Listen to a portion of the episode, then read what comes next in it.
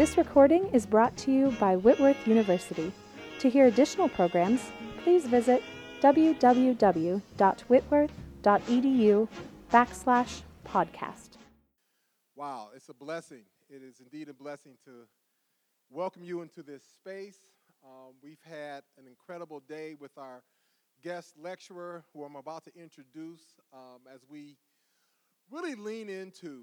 Um, you know, at Whitworth, we've um, we've promised our students to deliver them an education of the mind and heart, and equip them to honor God, follow Christ, and serve humanity.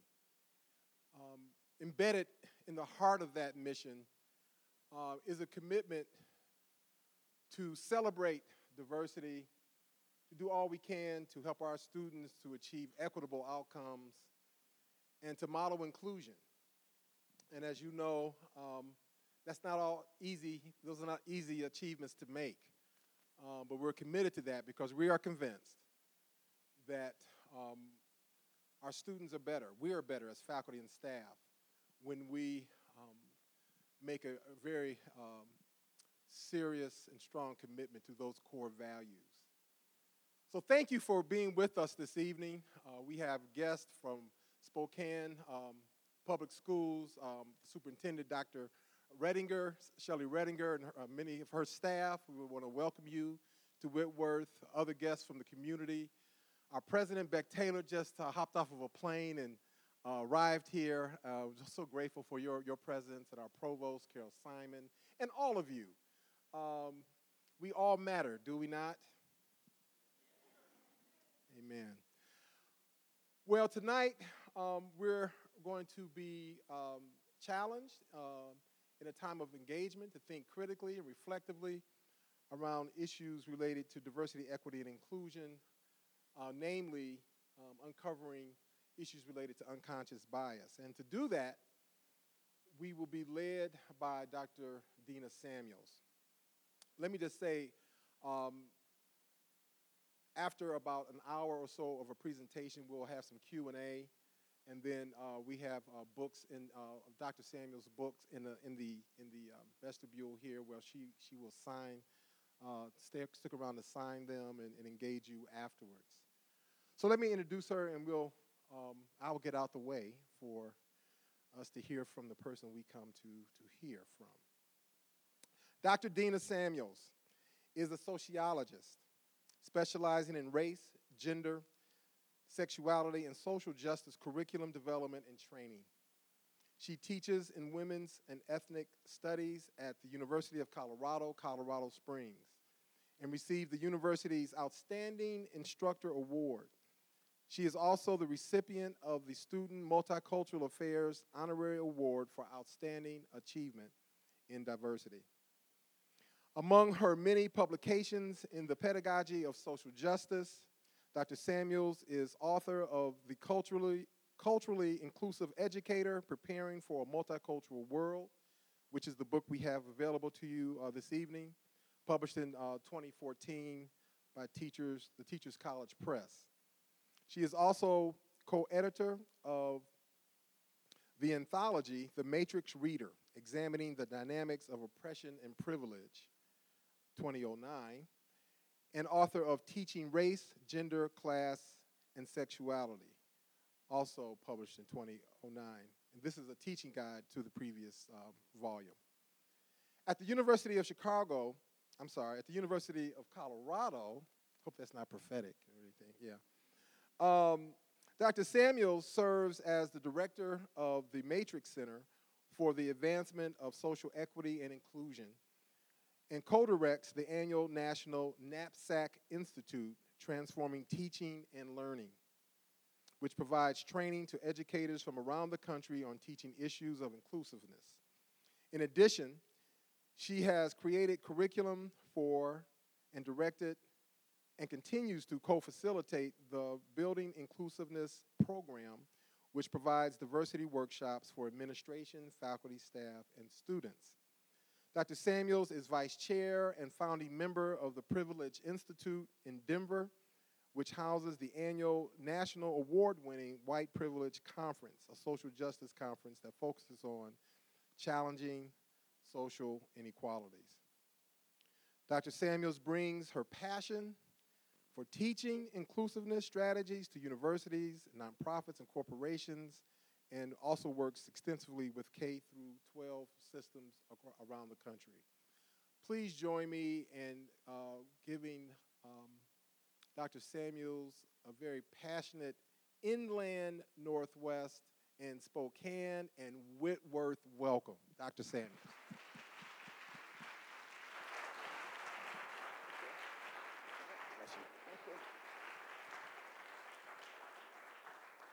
Wow. that was, thank you. Thank you very much. Um, what an honor, really, to be here tonight um, with all of you. Uh, and really to have spent the day interacting with some of some folks on campus, um, getting to know. I feel like I have new friends. I got a new home here at Whitworth. Thank you, Larry. Thank you. Um, what I want to do, if you would, just just bear with me for a moment, is it's late on Monday. It's still Monday, yeah? okay. So it's late on Monday, and what I'd like you to do is just take a moment to kind of let go of whatever you are doing today. So if that means for you to take a deep inhale and exhale and just let it go, kind of come back, come into the room. Because I need your whole body, mind, spirit, emotions, everything here with us, right? I want you to be all included as you come into this space. So if you would, let's take a big deep inhale and then let it go. Welcome, welcome, welcome, welcome. As we go through this idea, this, this, this notion of minimizing implicit bias, we're going to talk about what that means. But it's really, it, it's, it, it is heart work. And it's also emotional work. So it absolutely takes all of us to think about, it, like your whole being, your whole body. And so, with that, I'm going to show you some images to start off. And I want you to notice, if you would, what's going on in your body as you see these images on screen. Okay? You ready? I'm just going to show you a few. So just notice what comes up for you. These are a bunch of bumper stickers I'm showing you. What does this mean? What is it, what is it saying to you? What is it saying about the person in the car? What, what are your feelings about the person who might be driving this car? From you, what did that call up for you? Depending on what it was, what, what came up for you? This isn't rhetorical. I'm actually asking. Anybody want to share? Yes. Yeah, sort of what, what, you know, maybe there was something specific in there that made you either react. Yeah.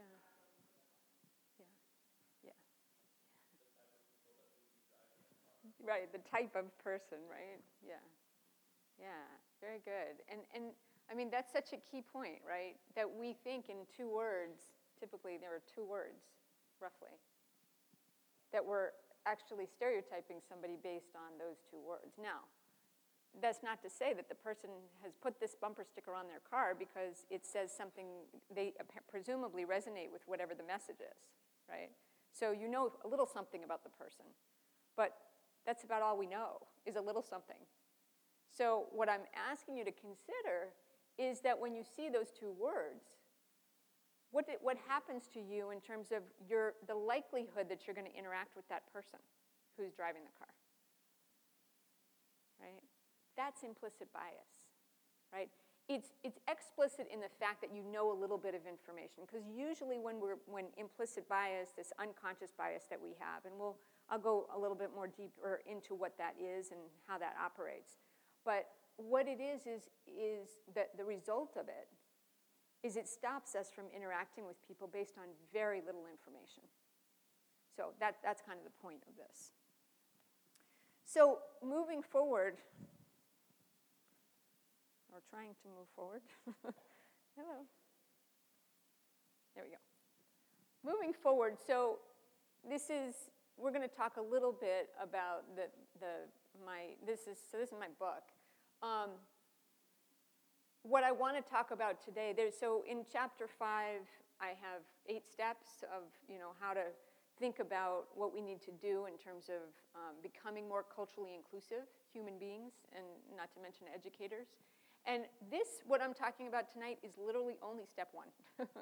um, so anyway, you, there's, you, there's more, much more to it, but it is step one, which is the very first step. Until we understand implicit bias, we're not going to be very successful with the other steps in terms of becoming culturally inclusive because we don't know what's stopping us from becoming culturally inclusive.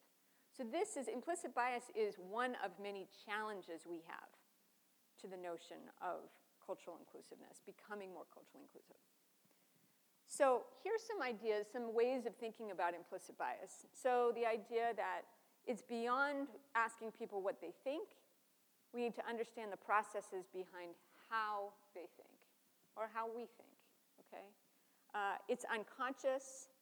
Uh, it's usually against a particular social group, social group identity, um, whether we're talking about race or gender or sexuality or social class or age or uh, disability or uh, religion, spirituality, all of those pieces. And even if we're not discussing them, even if we're not verbalizing people's social identities, we don't have these conversations because they're actually, in certain situations, they're taboo. Like we're taught not to talk about race, for example. We're still thinking about them. And so a lot of people think, well, if I don't mention it, it doesn't really matter. That's really not true. That's really not the case. The case is that it does matter. It does matter. And it, it actually affects how we interact with others whether it's race or gender or sexuality or any of those pieces. It does, it really does matter. Some more ideas here. There is now conclusive evidence that bias is activated automatically. And the idea here is with, it's without intent. So it's not like we're saying, I'm going to be biased against this person. That, that would be covert. Or sorry, that would be overt. That would be uh, conscious prejudice as opposed to this, which is unconscious. Is that, you with me now? Okay.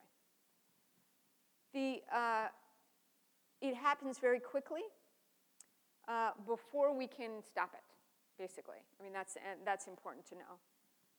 But unfortunately, we're not aware of it when it comes up. When we are, when we, when uh, implicit bias is activated, we don't necessarily know it's happening. And that's a problem because when you don't know it's happening, you can't stop it, as I said before. So, thinking about implicit bias in general, unconscious ideas we have about others, based in stereotypes typically, right, that we've been taught. And here's a, a really important piece in terms of what we're talking about tonight is that it can cause exclusion. Right? It can cause that bias to, to be demonstrated um, it can stop us from interacting with people who may have different, who have social identities that are different than, than ours. And this, the good news is, is that they can be changed. But we need to be aware of them. So how do we become aware of them? Um, this notion of taking the implicit association test. So just a show of hands, how many of you have heard of the implicit association test before? Okay, a few, handful. That's good. That's good. It's not completely unknown. I'll tell you a little bit about it just so that you're clear. Um, implicit association test was uh, created by uh, Greenwald and Banaji at Harvard University, and it's called uh, it's their, the project is, it's called Project Implicit, and this test is phenomenal. Basically, what you do is you go to their website, and they have a whole slew of tests you can take based on various social group identities. So you can take a test on race, you can take a test on gender, sexuality, class, you know, poverty issues, um, uh, age, and basically you, it has to be done on a keyboard. You're pressing buttons, one, you know, uh, you're just following the directions on the screen, and the test takes a total of about five to seven minutes. At the end of that time, your results are compared with four and a half to five million people four and a half to five million people's results. Like I always say, like we don't have that, that kind of sample size for any study we do. So you're now compared, it's, it's, it's a very robust sample size. It means that, um, and the test has been validated and triangulated and all of these things. We, there's roughly somewhere between three and 400 uh, research projects that have been based on this test. So it's very, I mean, in the field of social science, it is out there. In fact, even in hard science, it talks about what happens to your brain, you know, the, the neural pathways and all of that. So this is, I mean, this is pretty good. This is the best we have right now in terms, and it's also the most efficient in, in, in the fact that it takes five minutes and all of a sudden you now know you're given results at the end of that five minutes. Like I said, compared with all these other people who have taken these tests, and your results come out saying that you have a strong preference for, if we talk about the race test is black and white, and so it will say you have a strong preference for white people over black people. You have a moderate preference, you have a slight preference, you have no preference, and then it flips. So that's, you get the seven point scale, and you know immediately, oh, I didn't know I had a bias towards these people. By the way, I don't consider myself racist. Like, who really considers themselves racist unless you're part of the, you know, the, if you're a skinhead or something like that? Right? Like, really? But this is, this is implicit bias. And so um, I, I was saying earlier today that if I, when I give this assignment out to my students, I don't look at their results. I don't care about their results. What I care about is what it means to them and what they're going to do with the results.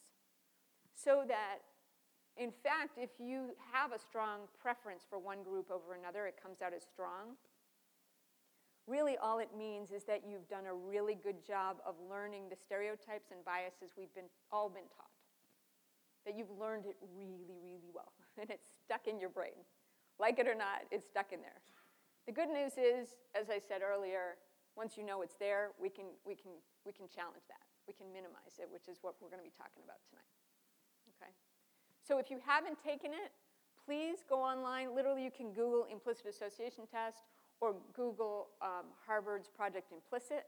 Just make sure that whatever you, you know, what it, when you do that, that it has Harvard in there because there's some other tests that are similar. Um, yeah, you want that one. You want that one. Uh, if your, your, your results come out that you have no bias, like let's say you take one on race and it says you have no bias, preference one group over another. Take another test on a different category. Take a test on, on gender or take another test on, there's, there's one on um, weapons and race. There's one on, I mean, there's just so many. And just keep taking them until you learn what your biases are because there's nobody who's not going to have bias in anything. And so knowing where those are, where, where those lines are, is really, really useful terms of building inclusiveness. And then consider your results. So this is, this is typically what I ask people to focus on in terms of uh, once they get their results. Don't, don't pay so much attention. It doesn't mean the end of the world if you got a strong preference for one group over another. Like I said, it just means that you've learned really well. um, and so, but these are the questions that I typically ask. What did you expect it to be versus what it was? And what does that mean to you personally? And like I said, then, then what are we going to do about it? And then taking that, those results, those ideas, moving forward, this is where we're going. How do our implicit biases manifest in our interactions with others? In other words, once we have implicit biases, how does that operate in our society? And what are the consequences of those interactions? If you have an implicit bias against someone and you are against a group and this person is from that group, what does that mean your interactions are going to be like? It's sort of like the bumper stickers. Like, really, what, is, what does that mean?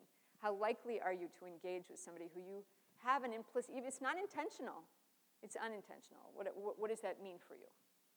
So, here are some of the consequences of implicit biases.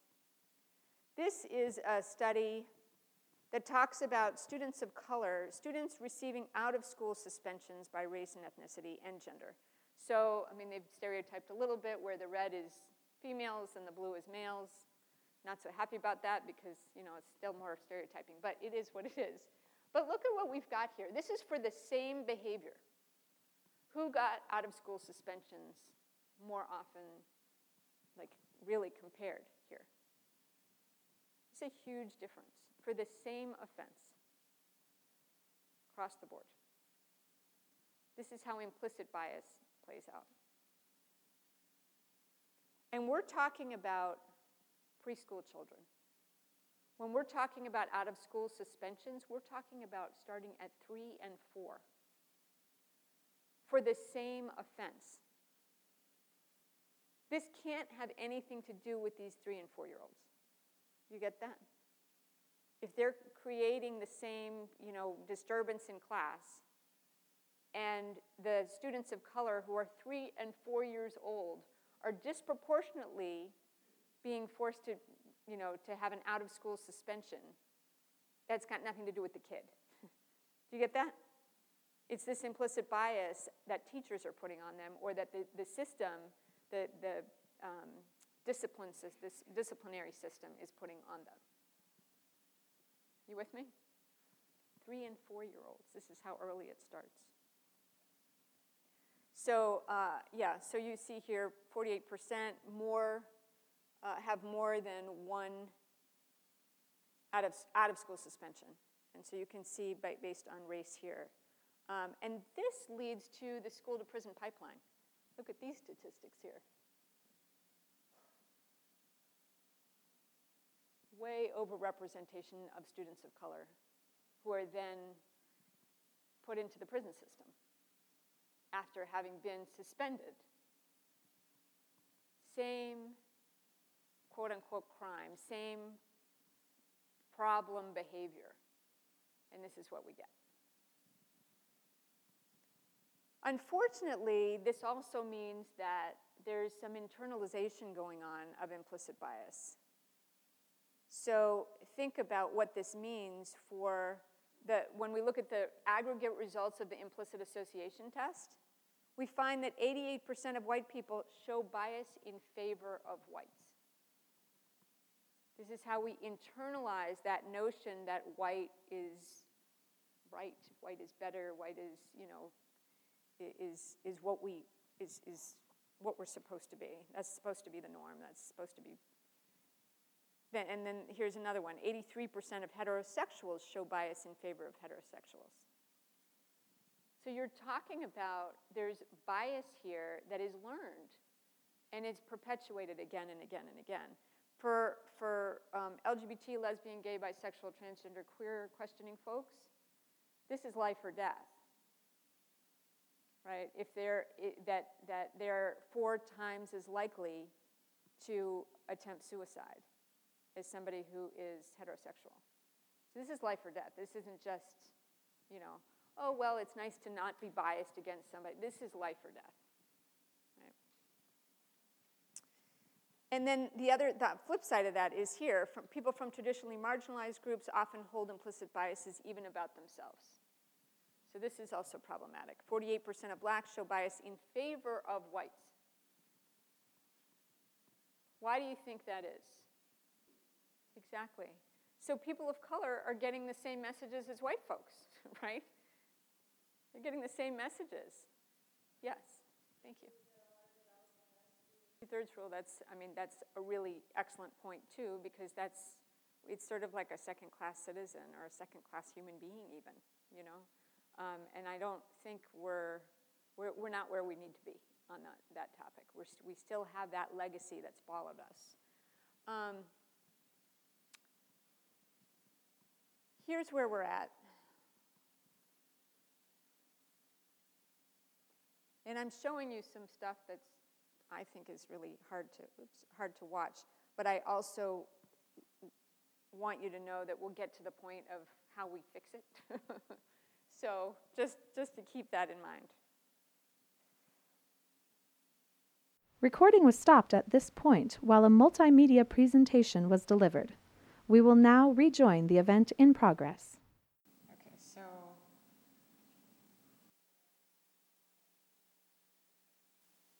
I think there's a lot of emotion there, but I think unpacking it is really useful. Just really figure out what, what's going on here and what's what is so terrifying. You know, what what's the aspect of it? Because once we can unpack it, we can also see what's going on here and what can we do about it.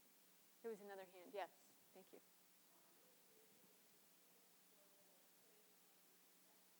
Yes, they did. So it depends on which study you're talking about. Kiri Davis is African American and she did the doll test. Um, I, um, in the, the studies that uh, were done by um, Harris, what's this person, Anderson Cooper, um, they, they controlled, but you didn't see the whole study, but they controlled everything, um, and they got the same results. So, yeah, there was a hand here, yeah. Mm-hmm. Who's worth more? What's the value? Absolutely, and that is true across the board. If you look at dolls, I have my students actually do this. Um, I teach a course where they actually have to go out and look at these kinds of things. They have to look at, um, you know, gender in that way, going down the aisles and seeing all the pink. And, you know, we know where we're, where, where we know we've gotten to the girls' aisle because it's pink. You know, stuff like that they have to look at. And this is one of the things that they constantly bring back is why is it that the white doll is literally valued higher than a, a doll of color? It's, it's terrifying, as you said. Yes. Mm-hmm. All I can say is bless you for asking that question. Really. That's the question I feel like we all need to be asking every day. What can I do differently today to challenge that? Yeah, thank you. Thank you. And I'll give you a few answers, but really it's a lifelong journey of learning. Um, but I, I, have a couple of ideas to start you off. Um, there was another hand back there? Yes. Yes. Thank you so much for pointing that out because I think that um, oftentimes the, the excuses are letting ourselves off the hook by saying that was back then. And things are so different now. We, we're post racial now. Look, we have a black president who, by the way, is as white as he is black, just by as an aside, you know.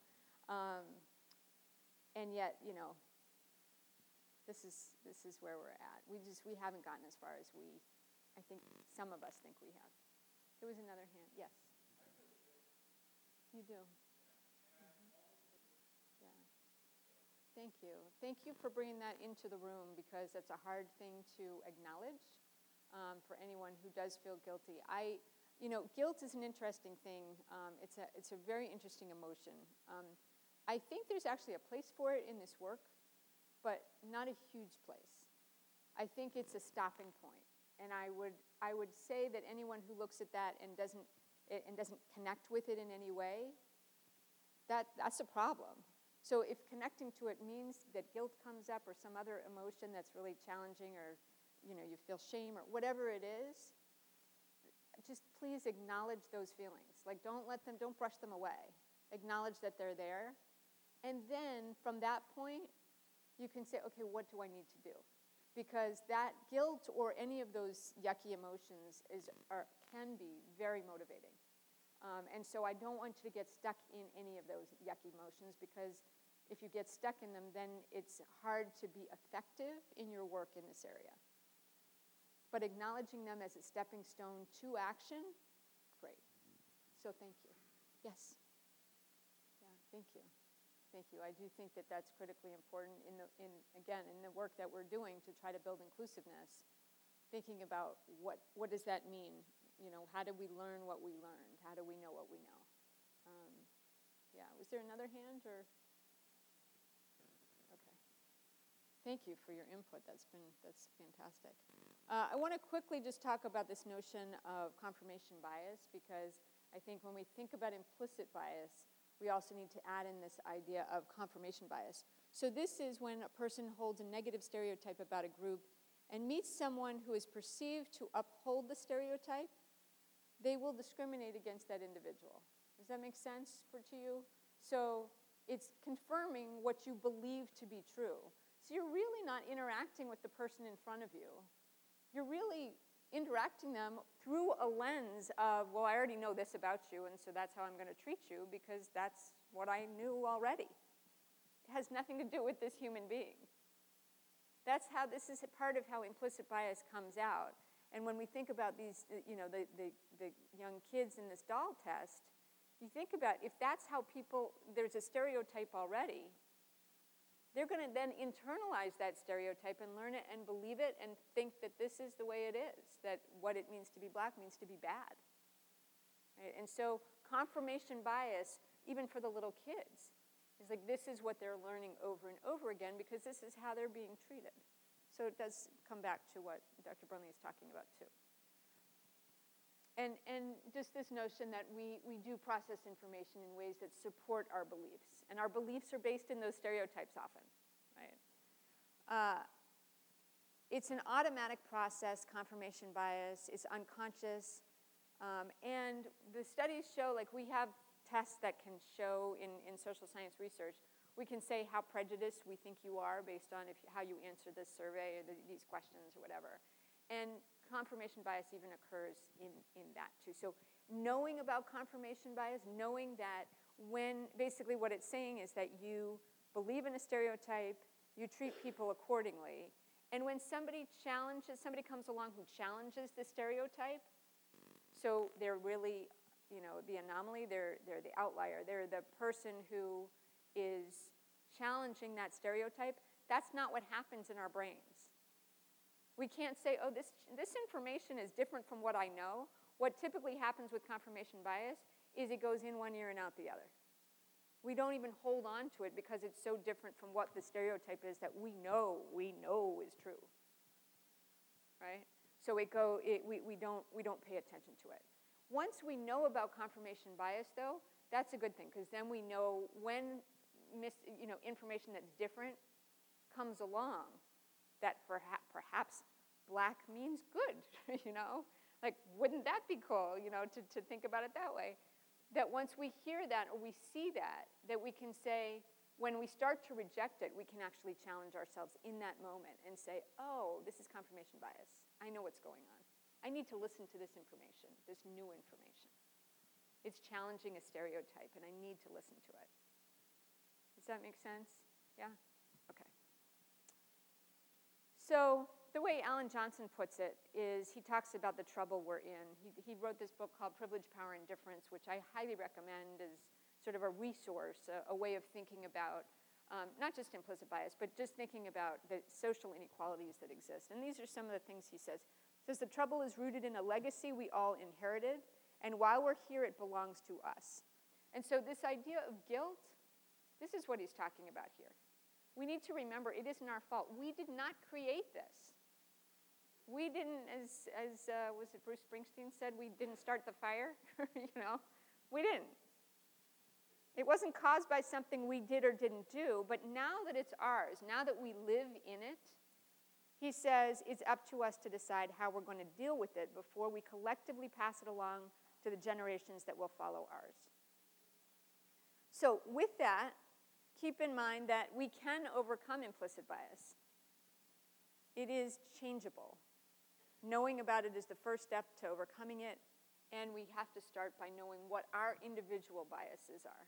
And based on our experiences, our own social identities, and the experiences that we've had, you know, your, your set of biases or strong biases versus, you know, moderate biases, whatever, might be different than the person sitting next to you but you all have bias. We all do. We all have biases.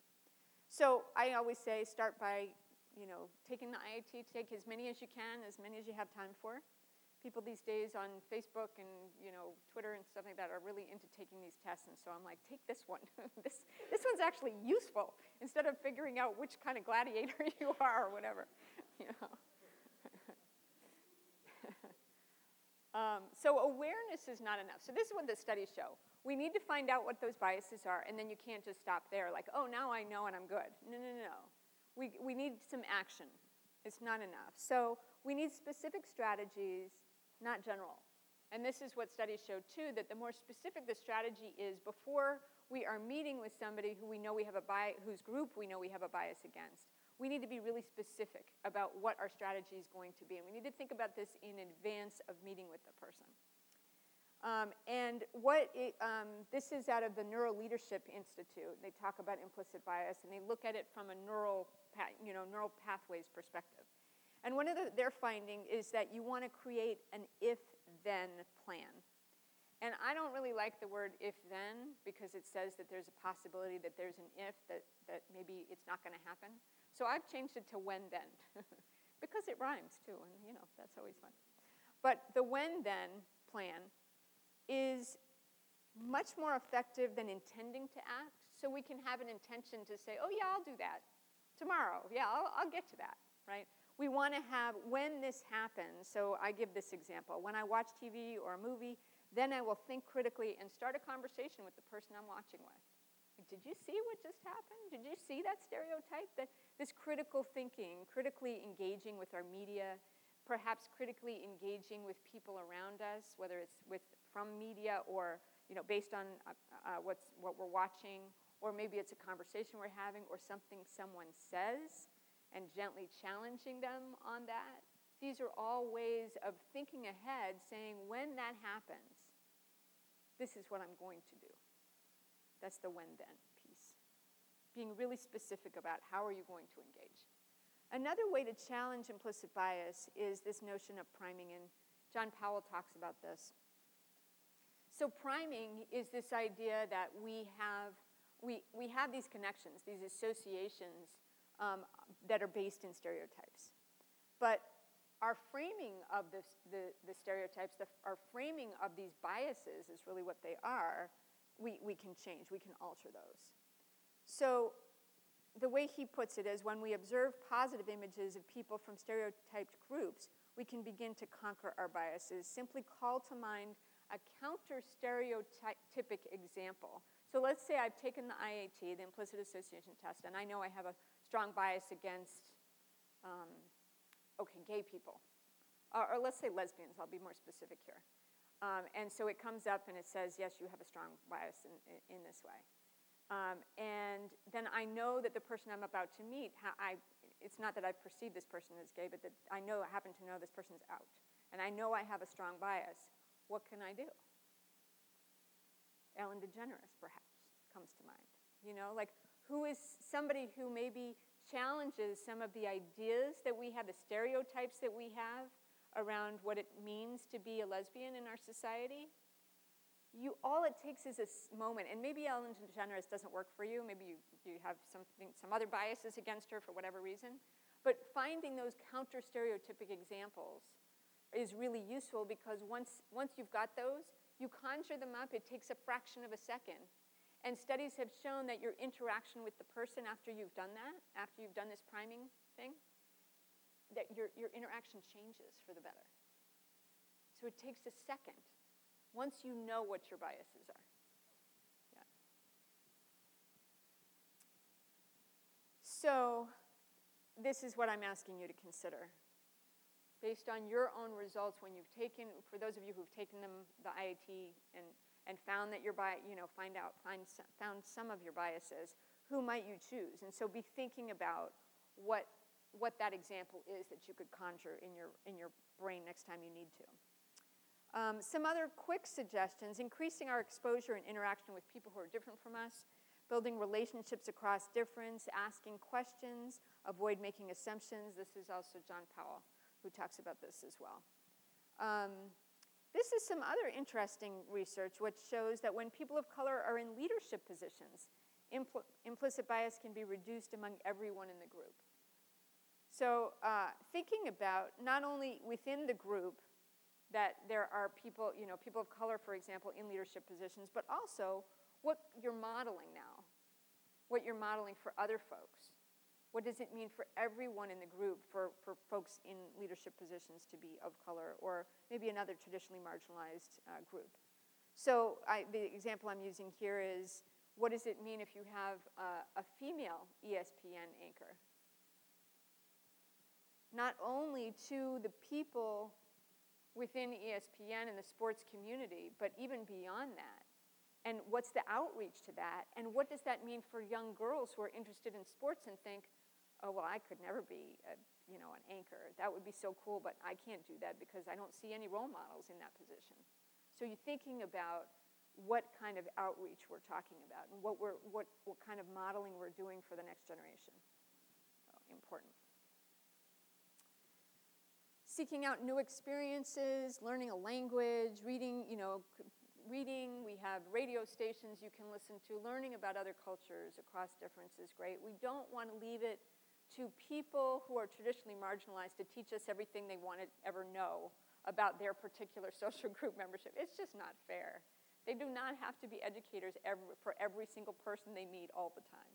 Right? We need to do our own work. And the good news is, is we've got Google. right? We've got so many resources at our, our, at our disposal to find out information that we want to know.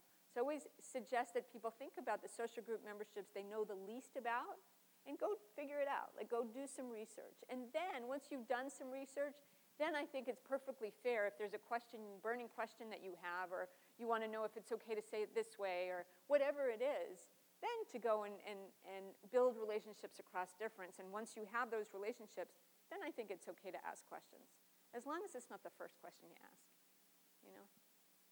Because those, those questions are typically, whatever question you might have, the person who you're talking to may have heard that question 10 times already today. Really, do you want to be the 11th? you know? It's not so fair.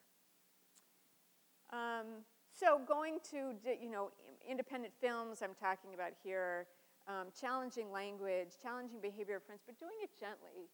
That will be the most effective. You don't want to react to people when they are showing their implicit bias, because once you start thinking about this stuff, you'll see other people doing it all the time.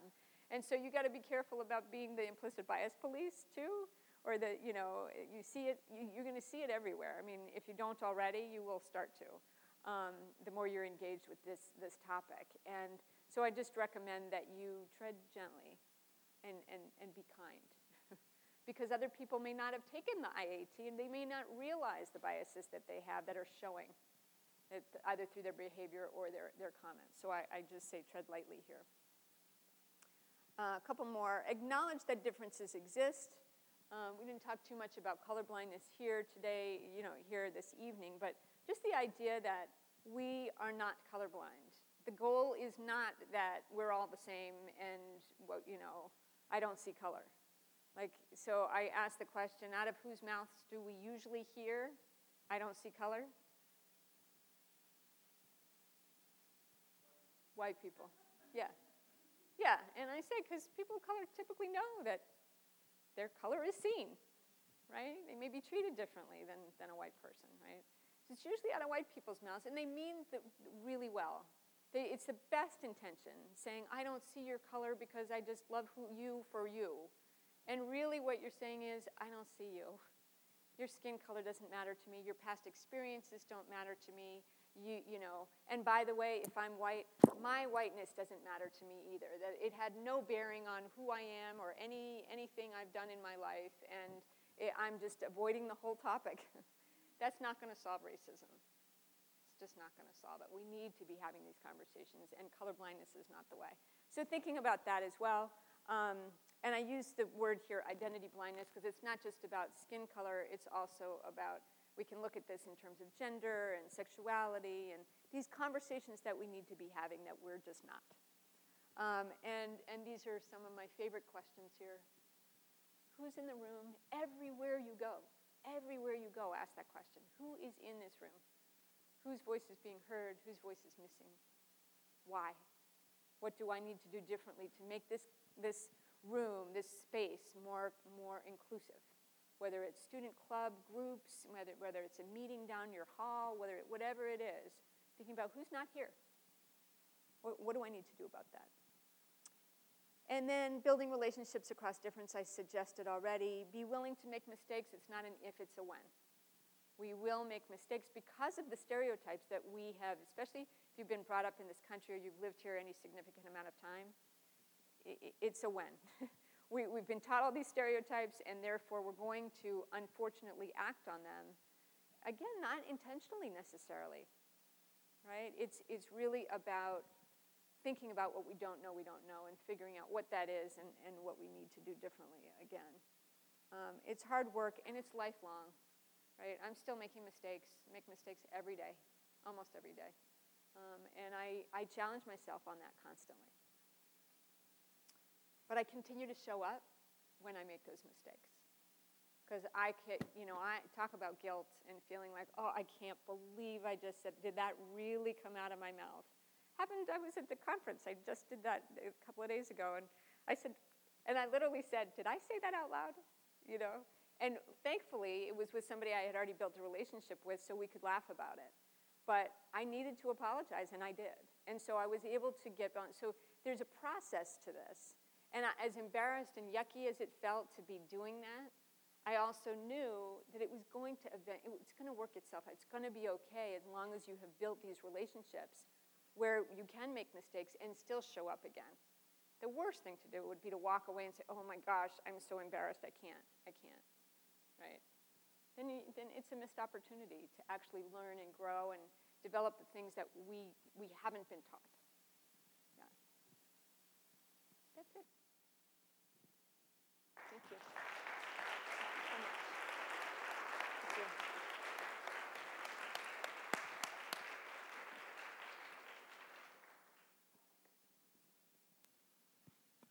A lot to digest, um, a lot to think about. we have some time for questions for Dr. Samuels, and I'll run the mic up, or if you can speak loudly, um, I'll run the mic up. Need the exercise. We have a hand here. Thanks. Um, this is less of a question, more of a comment. Uh, there was a question earlier about what teachers, future teachers, could do in their classrooms. I was a program director for an after school program, and uh, I saw a lot of what we saw in the videos, um, you know, just uh, occurring naturally in these kids.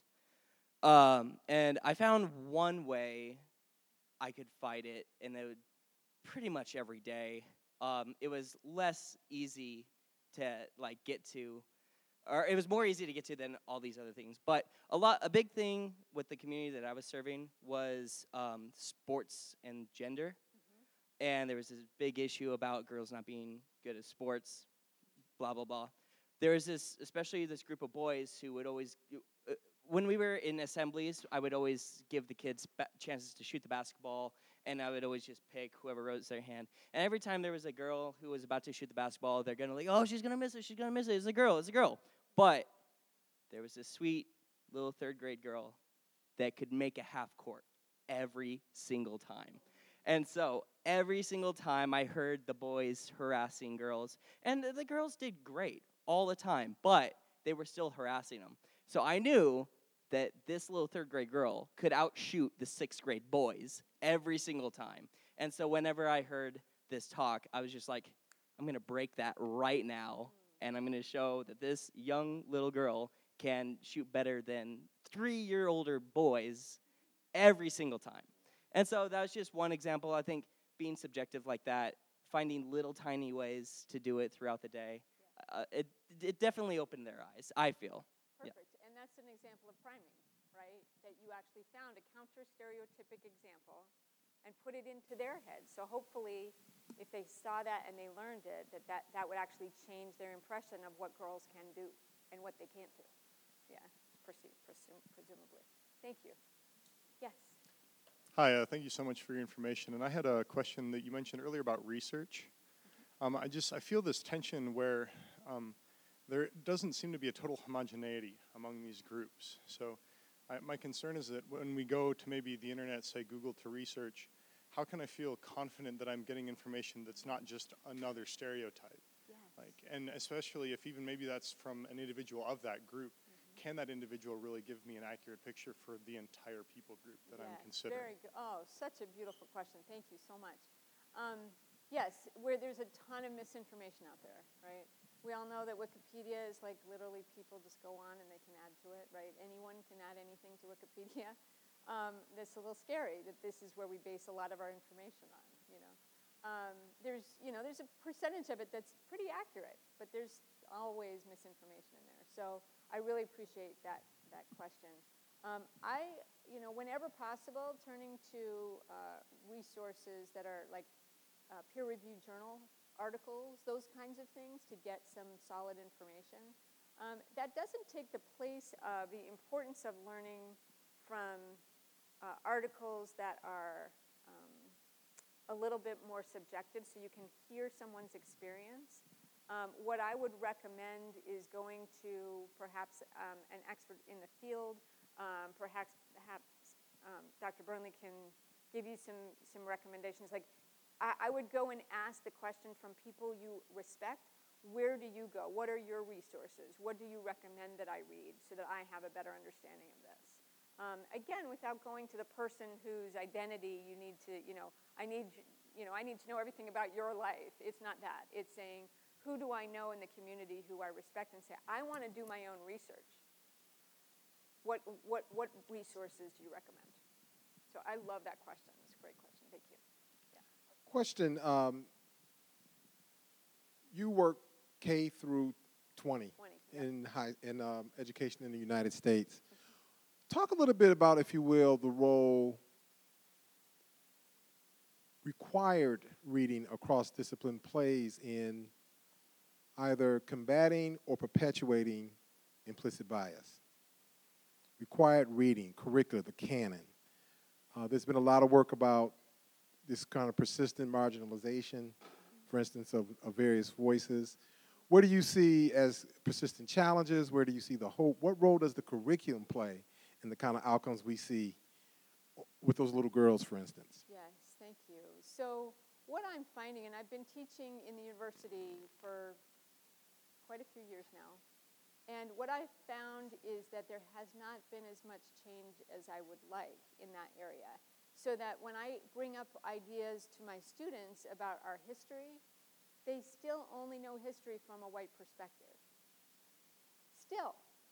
When there are books out there like James Loewen's um, the, uh, the Lies My Teachers Told Me, or um, Howard Zinn's A People's History, which gives an, uh, a perspective from different, different people's perspectives of looking at our history from 1492 to today, um, to modern history.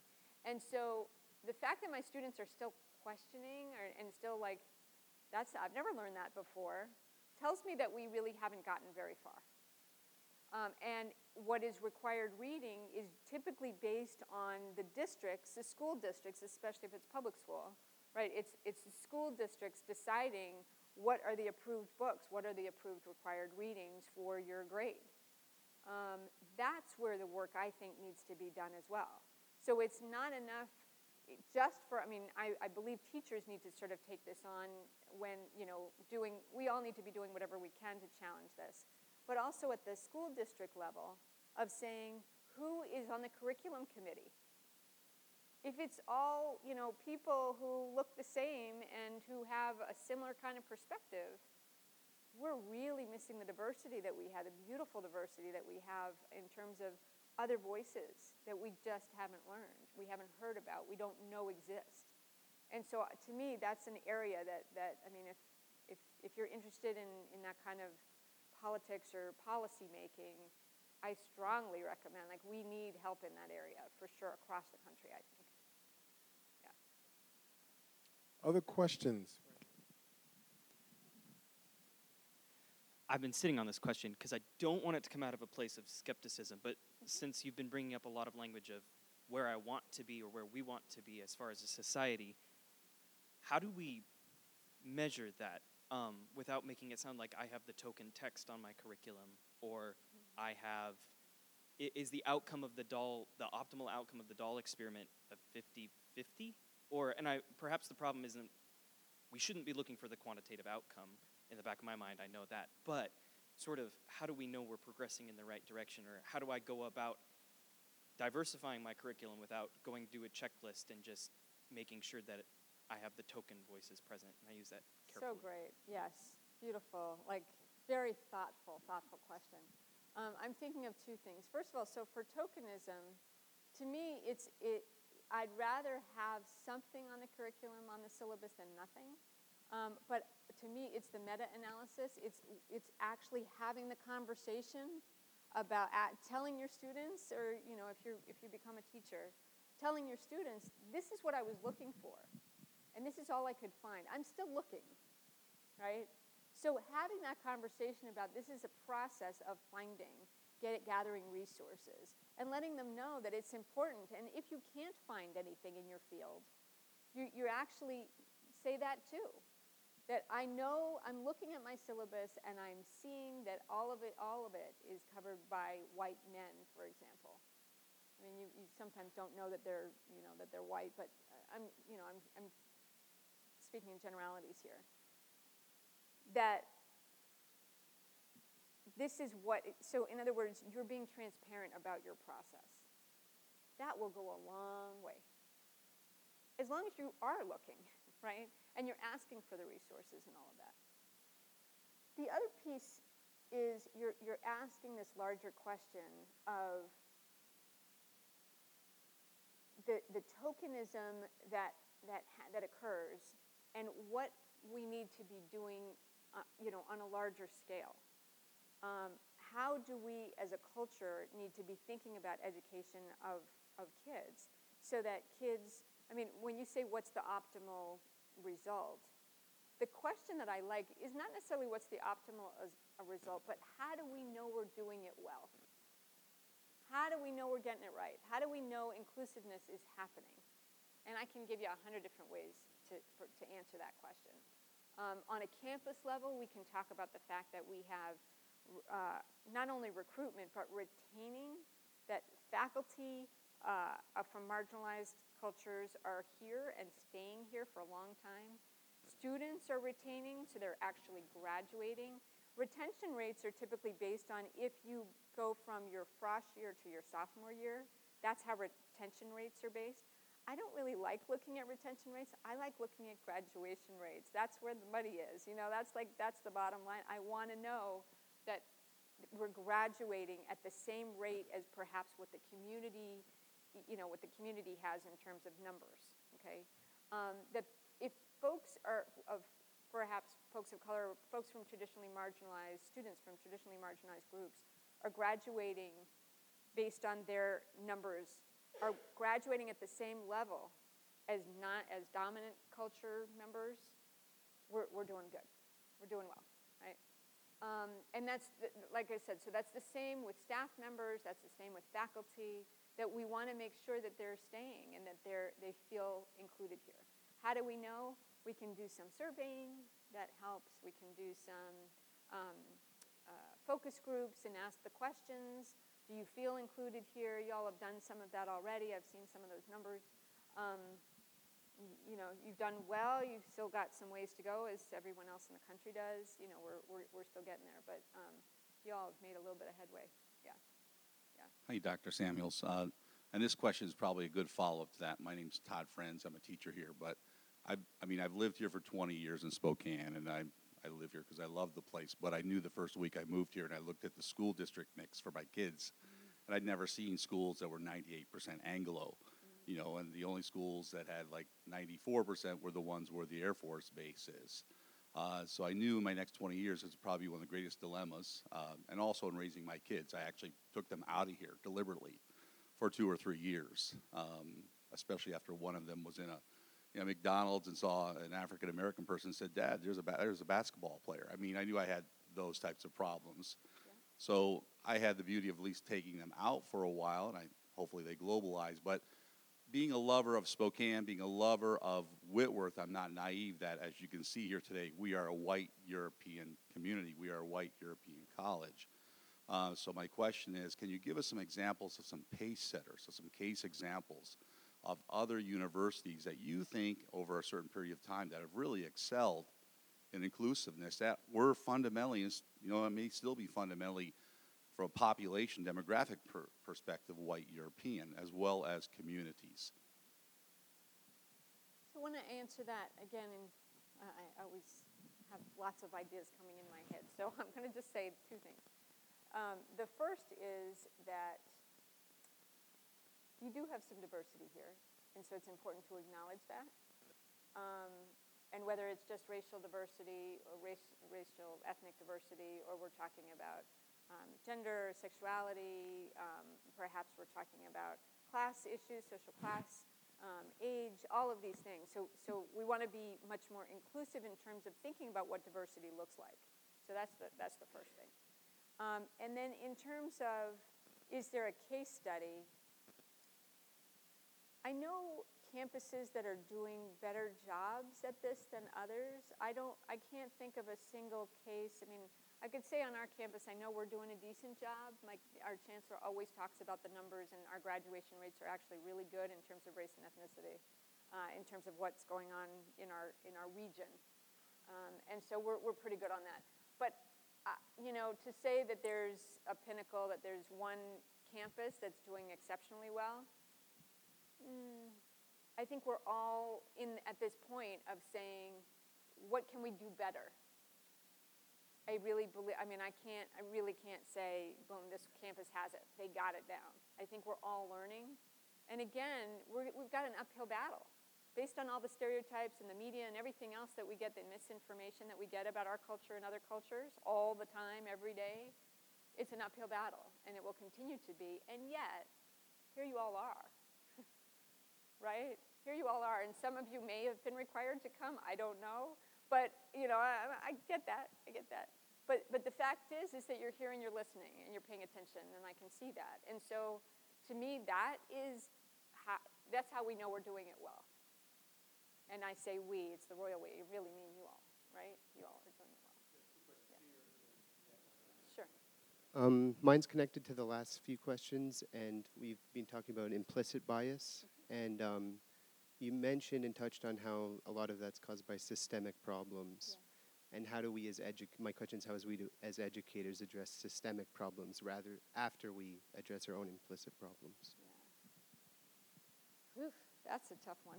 Yeah, right. So I think it's a matter of um, there's there's a give and take between um, the system and the individual. And so when I teach courses on this particular stuff, I go back and forth. So I'm trying to make it clear to students that, um, or to educators even, that we are not just talking about one or the other because systems, we're in the system.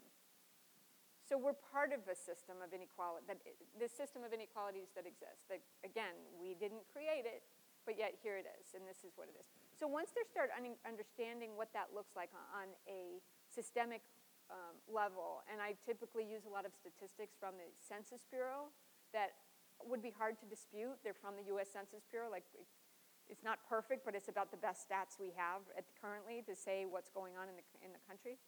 Um, I give them a lot of statistics that give a basis and a, a sort of a bottom line of here's what's going on. Whether or not your experience uh, matches those statistics is almost irrelevant. This is what's going on in the country. And then we can talk about what, what, what of those statistics, so I can talk about the fact that women, I'll just give you an example, that women make 78 cents to a man's dollar. Like, okay, most of you probably know that already. For the same job with the same background, the same education, all of that. That's where we are. Knowing that, now all of a sudden, you know, you have females in a classroom who are saying, oh yeah, that happened to me. And so they can, they can actually connect with the problem. At the same time, the males in the classroom may say, I had no idea I was getting this benefit just for, you know, the gender I was, the sex I was born right? So it's, it's connecting, it's connecting with the problem. How does this operate in my life? And then, of course, always, what, do I, what can I do about this? Yeah. So I don't know if that answers all your questions, but yes. Dena, thank you. My question is really about both the substance and tone of the conversations we're having in our communities around these issues. Mm-hmm. And my perception and observation is that the stakes are very high and getting higher as it relates to addressing matters of difference and unconscious bias, uh, conscious bias. What words of encouragement or advice would you give a community like ours that at once once we want to root out and name and identify and confront issues of implicit bias and at the same time we want to be a learning community where 18 to 22 year olds primarily have the opportunity to come and learn and make mistakes. What, what kinds of advice would you give us in, in creating a community where we're, we're unapologetic about both rooting out the problem and uh, extending the grace to understand that people are, are in the process of learning and will make mistakes? How can we lower the stakes in some, in some ways? so that good conversation and dialogue can take place. So I'm not sure lowering the stakes is the goal necessarily. I mean, I, I hear what you're saying, like if the stakes are so high, you're afraid to say anything, right? Um, so I, I do, I hear where you're coming from. to answer your question, I think that you are in a unique, one of few was 120 campuses that are faith-based that belong to the CCCU. Um, you have this unique, it's, it's, it's sort of a support that you have. You're almost boosted by your faith, that you can actually use that in the sense that I see this work as a calling. I see this work as a spiritual, making a spiritual, authentic connection with people across differences. So to me, that is that's so powerful, especially on this campus. Because now we're not just talking about what the quote unquote right thing to do is, which I can talk about out there and you know on other campuses. But here I can actually say, this is spiritual. This goes well beyond just, you know, doing the right thing this goes down to, you know, this is, this is based in something much bigger, much bigger. Um, and so I think there's that. And, and also, as I said earlier, sort of treading gently and knowing that, you know, you've been in here tonight, maybe perhaps you're, you, this is a self-selected group who has decide, who has already been working on these issues so that what I'm saying isn't completely brand new to you. For some of you it might be, but for others of you, this might be like, oh yeah, I remember hearing that before, or yeah, this is similar to what I've been working on in this class or in this community or whatever. Um, and so knowing that, being able to um, interact with other people who may not know what you know, and being able to do so gently. So rather than reacting to, oh my gosh, you just said something so racist or sexist or you know and really you know wanting to shake the person like how could you do that? Don't you know the problems we you know? That's not going to be effective. So i would say you know treating people with compassion and kindness you know as you go through the process. And it's easier to do that if we can think about it in terms of maybe there was a time at some point in your life where you can remember not knowing this stuff. I don't know if that's true but perhaps you know you knew a lot about racism in your life, but you didn't know anything. You didn't know heterosexism was a thing.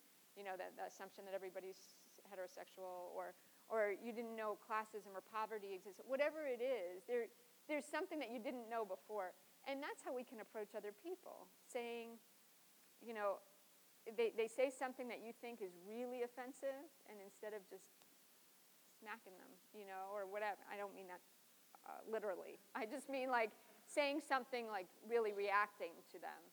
Um, you can say, oh, they, they just don't know. And this is a really great opportunity for learning and growth, right? And a way for us to have a, an authentic conversation and actually have our relationship deepen around it.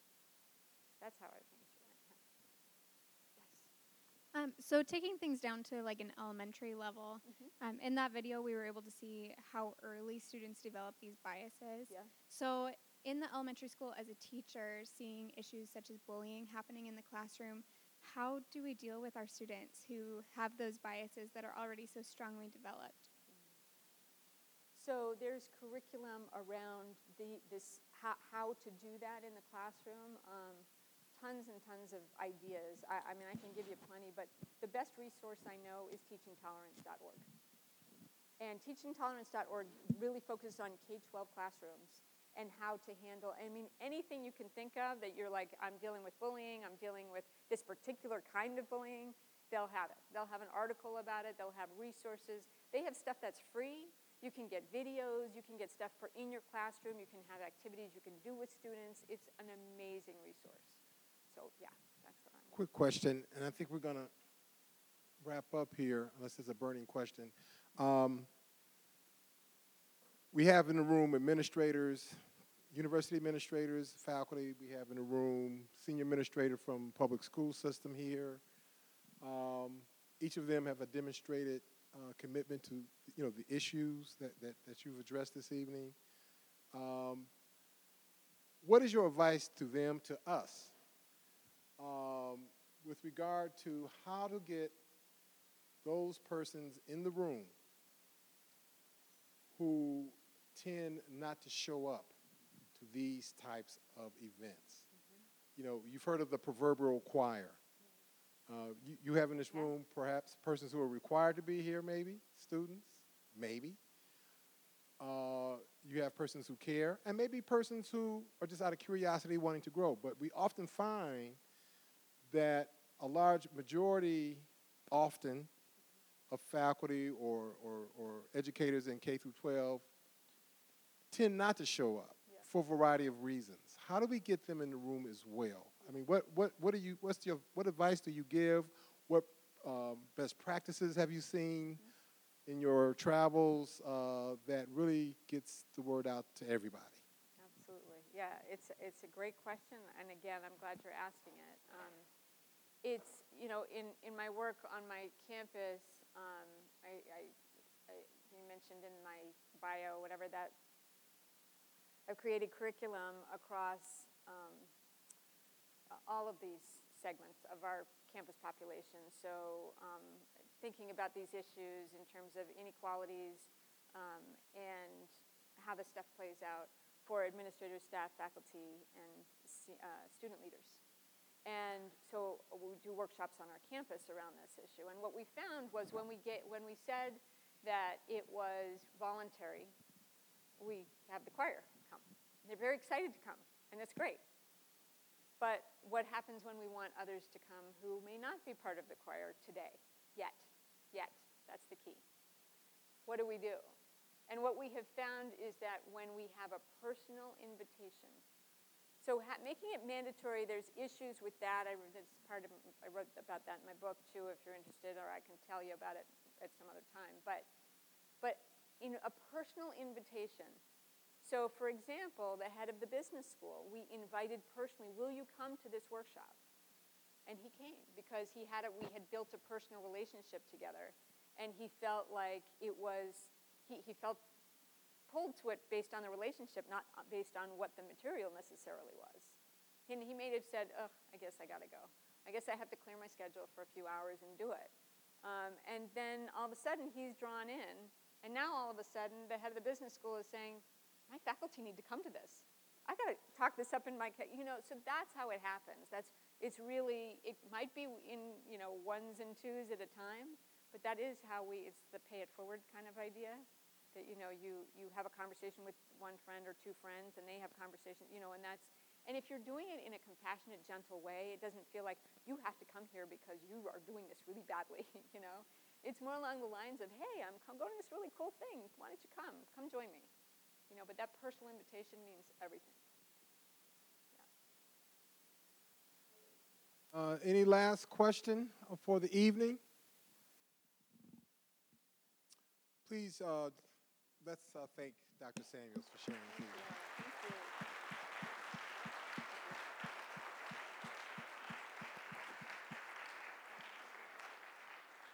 On behalf of our President Beck Taylor and all of the Whitworth community, thank you for joining us for this uh, evening of engagement.